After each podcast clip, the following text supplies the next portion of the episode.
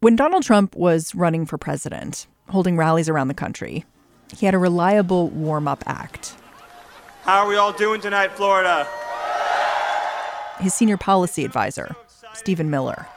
And I believe, I believe that it is going to be the state of Florida that sends Donald J. Trump to the White House. Miller was just 30 years old at this rally, the summer before Trump's election. He manages to look utterly at ease and completely out of place at the same time. With his neatly tailored suit, he doesn't seem to have much in common with the cheering crowd, who are mostly wearing t shirts and MAGA hats. But Miller knows what his audience wants to hear, and he seems to relish saying it. We'll never really know the full extent, the full extent of Hillary's corruption because she deleted those 30,000 emails, right?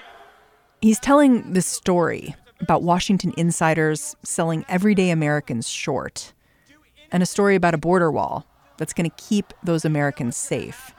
You know what's going to happen when he builds that wall? The drugs aren't going to come in and hurt our children anymore.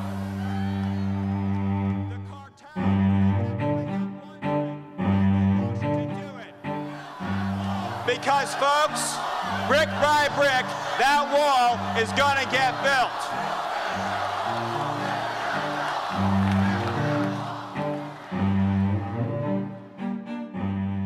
Now that Trump is in the White House, Stephen Miller's been turning this rhetoric into policy. He isn't just advocating for a border wall. He's said to be the architect of Trump's family separation plan. And he was reportedly behind the rollback of a program for migrants fleeing social unrest. His title, Senior Advisor for Policy, it doesn't fully articulate his power in the West Wing or his focus, which seems to be restricting immigration. But it was hard to know why Miller was advocating for these changes so forcefully until last month. More damaging emails from senior White House advisor Stephen Miller. What you see in these emails is Stephen Miller creating an appetite for the type of um, anti immigrant policies the Trump administration has enacted. We can now track policies and ideas directly from white supremacist websites to the White House. These emails are from years back, but reading them now feels eerie. They don't contradict the story Miller was telling back on the campaign trail in 2016. They bolster it. Reading them feels like looking at the source code for Trump's domestic policy.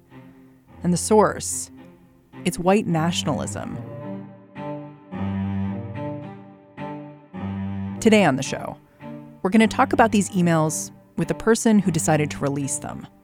Katie McHugh spent months corresponding with Stephen Miller back when she was a young journalist. At the time, she was committed to racist beliefs. She says Stephen Miller was too. And now, Katie McHugh wants him out of the White House. I'm Mary Harris. You're listening to What Next? Stick with us.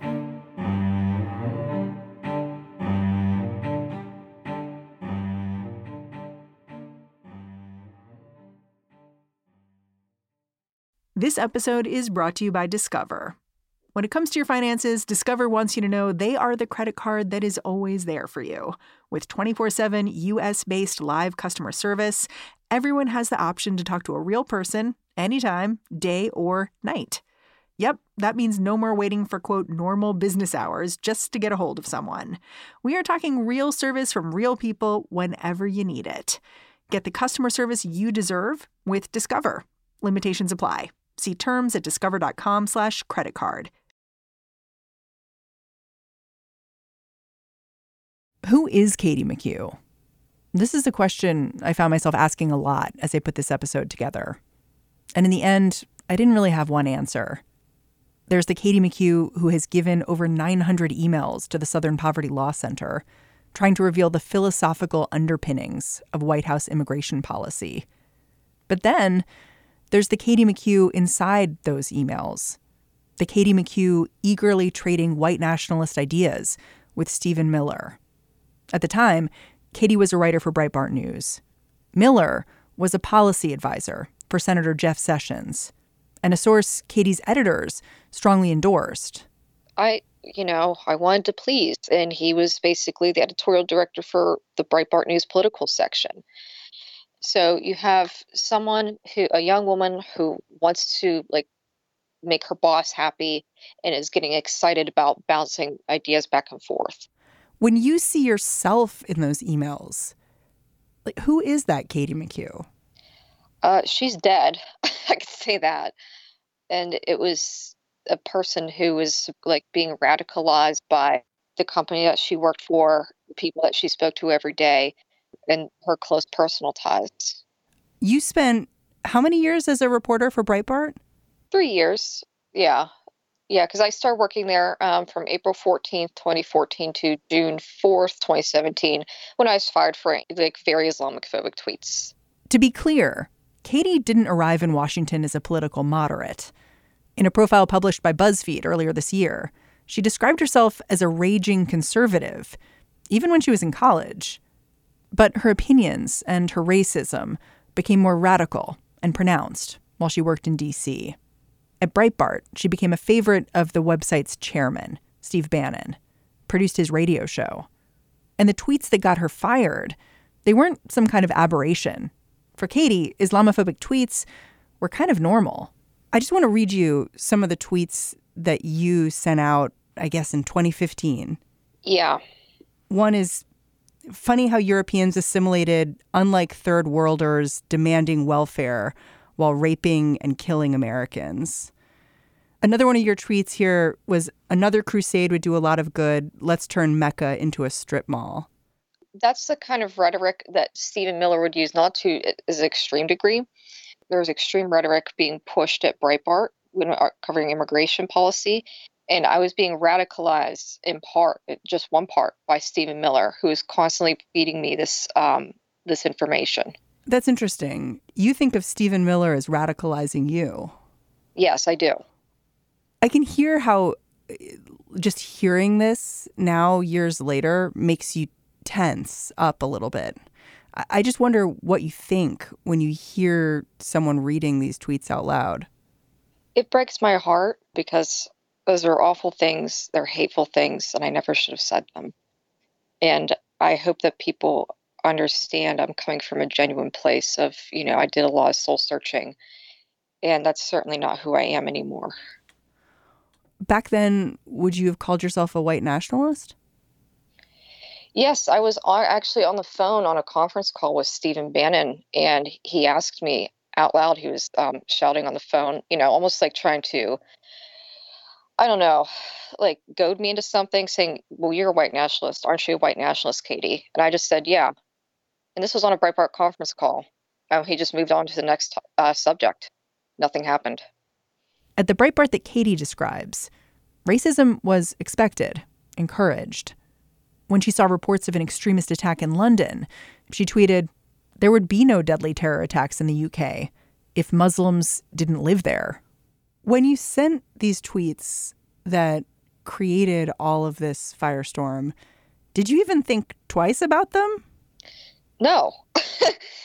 I was watching Fox News and I saw that there had been another um, terrorist attack. I just, I, I said what I said because this was rhetoric that was just very common at Breitbart. But after the 2016 election, readership at Breitbart had plummeted. And this tweet prompted a really successful advertiser boycott. That's when Katie was fired. Afterwards, Katie didn't start what she calls deprogramming right away. She had stints writing for other far right publications. But eventually, her professional networks started to fall through, and she began to cringe at the general toxicity of the alt right. When did your ideology start to change? I don't know. It certainly began to change with the backlash and being fired. I thought, you know, I was doing a lot of soul searching then, even though I was surrounded just by the alt right. And I, I was very upset and angry at what I saw. I was on email chains where they were calling Meghan Markle, like comparing her to a, a gorilla. You know, they're trashing her for being, you know, divorced, for being beautiful, you know, for being an actress. Like it's just constant, nonstop hatred of women. It makes you sick. And I felt like I would be targeted. When I first started hearing your story, it stood out to me that you were this young woman who'd come to Washington with big dreams, but you didn't want to be someone's plus one. you wanted to be a reporter, you wanted to do the work. And you and I might disagree about that work, or we might have disagreed about that work. Right, right. But of course, the the white nationalist community has very particular ideas about women. Yes. And I wondered if for you that was the breaking point. It it was one of them because I inter- this happens with a lot of women and extremist movements. You internalize the misogyny. So I was beating myself up, telling myself, I'm just a woman. You know, I had to listen to these men around me who are just a raging misogynists. So the way I described it in another interview was I had to pull like shrapnel out of my brain. It's it's a very painful deprogramming process. And luckily I've had good friends to help me de-radicalize and get out away from these circles. But it's it's very hard and I just had to ask myself, why am I tolerating this as a woman, being targeted because I am a woman? And why am I help spreading this kind of hatred to other women? Why am I sharing articles from Breitbart saying that birth control makes women unattractive and crazy? It's nonsense.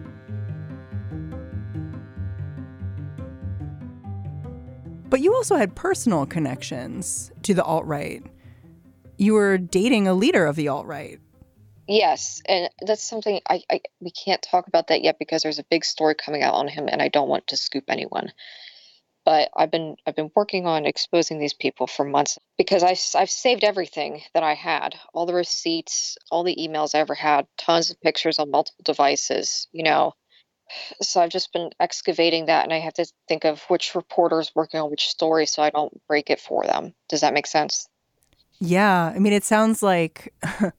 It's funny because I saw the first article back in May about you, and then I saw the Southern Poverty Law Center with this, and I was like, wow, it, it feels like this woman walked out of her job with like a hard drive under one arm and probably a cloud full of emails. Yes. and I guess we're about to see where all of those landed. Yeah. Yeah. And it takes, you know, because I take this stuff very seriously, it does take a, a long time. So, how many journalistic institutions are you working with now? A lot. Basically, almost every major publication now with news networks as well. This exchange was so revealing to me. All throughout our conversation, I would try to ask about something from Katie's past. She would be vaguer than I wanted or for a moment, she would be a little wiser than I expected. And then quickly, she'd launch herself out of the past into a story about her present or her future. It's hard to know what to make of it. What seems clear is that Katie is a woman on a mission. To rehabilitate her own reputation? Maybe, sure. But she's also trying to beat back white nationalism after years of being one of its true believers. And her tool of choice is these old work emails from her days at Breitbart. So let's talk about these emails between you and Stephen Miller in particular. Now, of course, he, he works in the White House. But when you started corresponding with him, he was working with Jeff Sessions. How did you meet him? I was introduced to Stephen Miller by uh, Matt Boyle, who was our Washington political editor, w- with the understanding that I would take editorial direction from Stephen Miller. That's how we met. So, taking editorial direction from a political aide? Yes, from, you know, uh, Sessions' yeah, a Senate office. It would be like Kamala Harris's press office dictating news coverage at political news coverage at CNN. You say you have like 900 emails between yourself and Stephen Miller, which is remarkable because he's known as someone who doesn't like to leave a trace. Like currently in his current job, he doesn't do a lot of emailing because he doesn't want to communicate in that way and give other people that kind of potential ammunition. So it's kind of amazing that you have it. Well, people are never always as careful as they think. And Miller is quite an arrogant person as well, as many white nationalists, of course, are. So I just I preserved them and was searching for an opportunity to give them to um, a news organization to properly vet, and then have the email shared with other news outlets who could pursue new new leads about this person. I wonder if you could translate some of the ideas in the emails for me, because me, as someone who hasn't interacted with the white nationalist community, I don't understand some of the ideas or where they come from. Stephen Miller talks a bit, as do you, about the next America. W- what does that mean? It's the same kind of rhetoric we see on Tucker Carlson's Fox News show whenever he says immigration will make America poorer and dirtier. Instead, our leaders demand that you shut up and accept this. We have a moral obligation to admit the world's poor, they tell us, even if it makes our own country poorer and dirtier and more divided. Because non white people will be able to immigrate here in numbers set by Ted Kennedy's, you know, uh, 1965 Immigration Act. That's what that means. And that America will become a worse country if it's not majority European. And they believe that people of color are not only dangerous individuals, but an existential threat to America. That's what the phrase New America means. It would become a dangerous place for white people. And you see in those emails, too, that Miller talks about the Emma Lazarus poem at the bottom of the Statue of Liberty calling it ridiculous. Hmm. That's so interesting because, of course, we just had that conversation about that poem and whether by denying benefits to people who are coming into the country, making it so that if you don't have health care, you can't come in, whether that is violating the spirit of that poem. Yes, it absolutely is. And Miller had a very intense, you know, hatred for that poem he directed me to write a news story attacking it because I was watching Tucker Carlson interview Lindsey Graham and John McCain about it. It sounds like the overwhelming majority of these refugees, at least the ones fleeing Syria, are men. Probably a lot of them are combatants. That makes sense. Why is it in the interest of Americans to have them come here? I went back to find this interview. It's about a plan to let Syrian refugees into the U.S. Well, I, we have always welcomed uh, refugees under certain circumstances. Watching it now, it's pretty stunning to think about how different this conversation is in 2019. It's hard to imagine Lindsey Graham going on Fox News saying something like this. So I would like to think that America is a special place, that Americans have welcomed people in the past who have been fleeing oppression. Go read what's on the Statue of Liberty. I want to balance our national security against our character. People like Tucker Carlson and Katie McHugh, they were part of the media engine that changed these talking points. And so I wrote up a very hostile article about the poem and immigration. And Miller would, you know, would frequently praise my work to Bannon, saying that I'm doing a great job. This is a phenomenal story. It should be the lead. Hmm. Stephen Miller also references this book called The Camp of the Saints, which I'd I'd never heard of before. Can you explain a little bit the significance of this book? It is a book that I have not read. It's circulated in all these white nationalist circles, and it's about a third, like people of color coming to Europe, and um, you know, there's scenes in which a woman is raped to death in it, and they they colonize Europe, and it's held up as a warning as to what's going to happen, according to white nationalists, to white majority countries.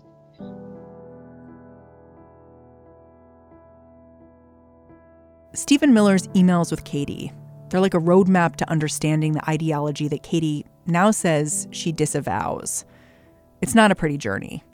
Reading them, talking to her, it's hard not to be skeptical of Katie's motives mostly because it's hard to believe that someone could make such a drastic turnaround after being so extreme.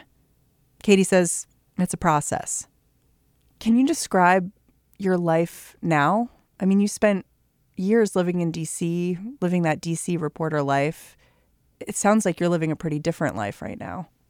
Yeah, so I'm, I'm healing. Um, I'm surrounded by wonderful people. I'm just working regular jobs right now and figuring out where I'm going to go to graduate school because I'd like to study environmental policy. You didn't want to let us know where you're living now or details that would let people find you. Why? My safety is a concern, and I'm trying to rebuild a quiet, peaceful life. I'm not trying to become like a famous person, I guess you put it. I, I don't I don't want that. I really want a quiet life working, you know, as an academic and just helping people by means of volunteering. So to me, it's not about, it's really not about searching the spotlight. And I've been disentangling myself, trying to expose this ideology and warn people about it while also rebuilding, you know, a healthy life away from all of it. Hmm. I wonder what you'd say your ideology is now.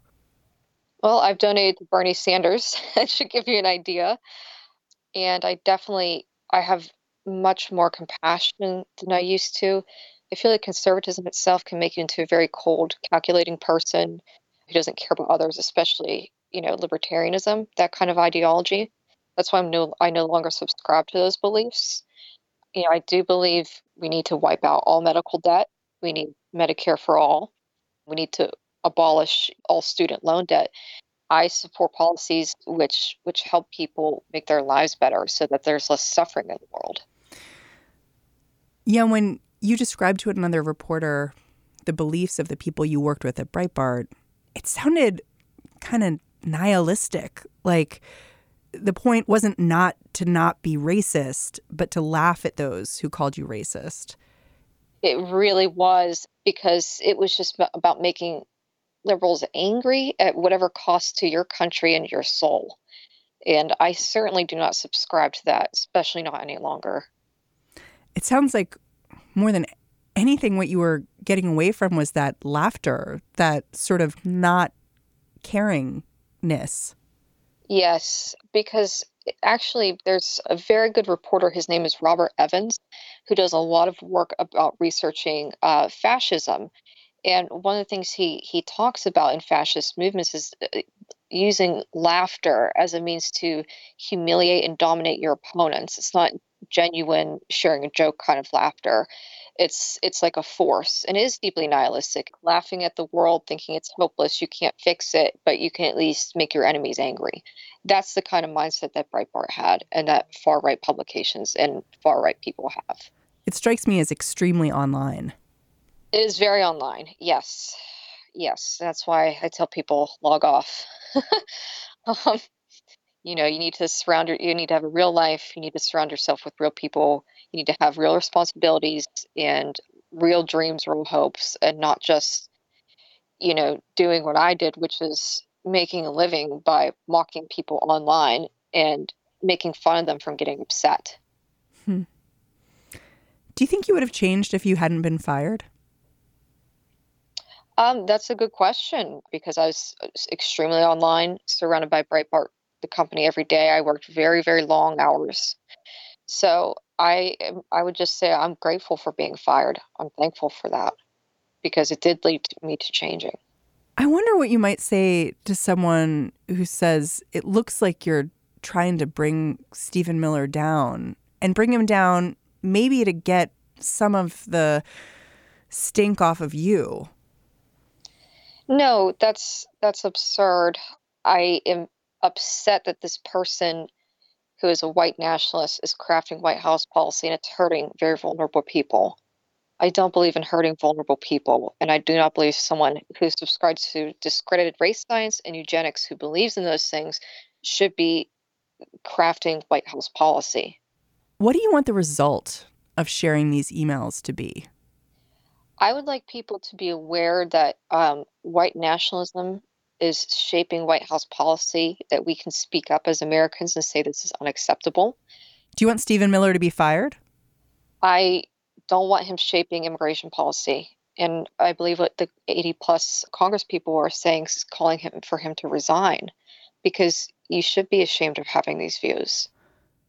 I'm struck by the fact that you said you don't necessarily want to see Miller fired. You want him to resign. For you, what is the difference? Well, I don't. I, say that because I don't believe Trump will fire him. He's too close to the president. I just hope that, you know, I don't know if I don't think he will, but recognize that he is wrong. You know, white nationalism is not an ideology you should subscribe to, and that he should resign and change his life for the good of the country and for his own conscience.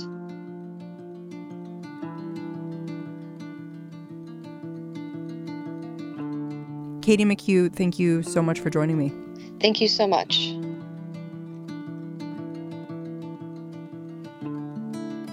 Katie McHugh worked for Breitbart News from 2014 to 2017.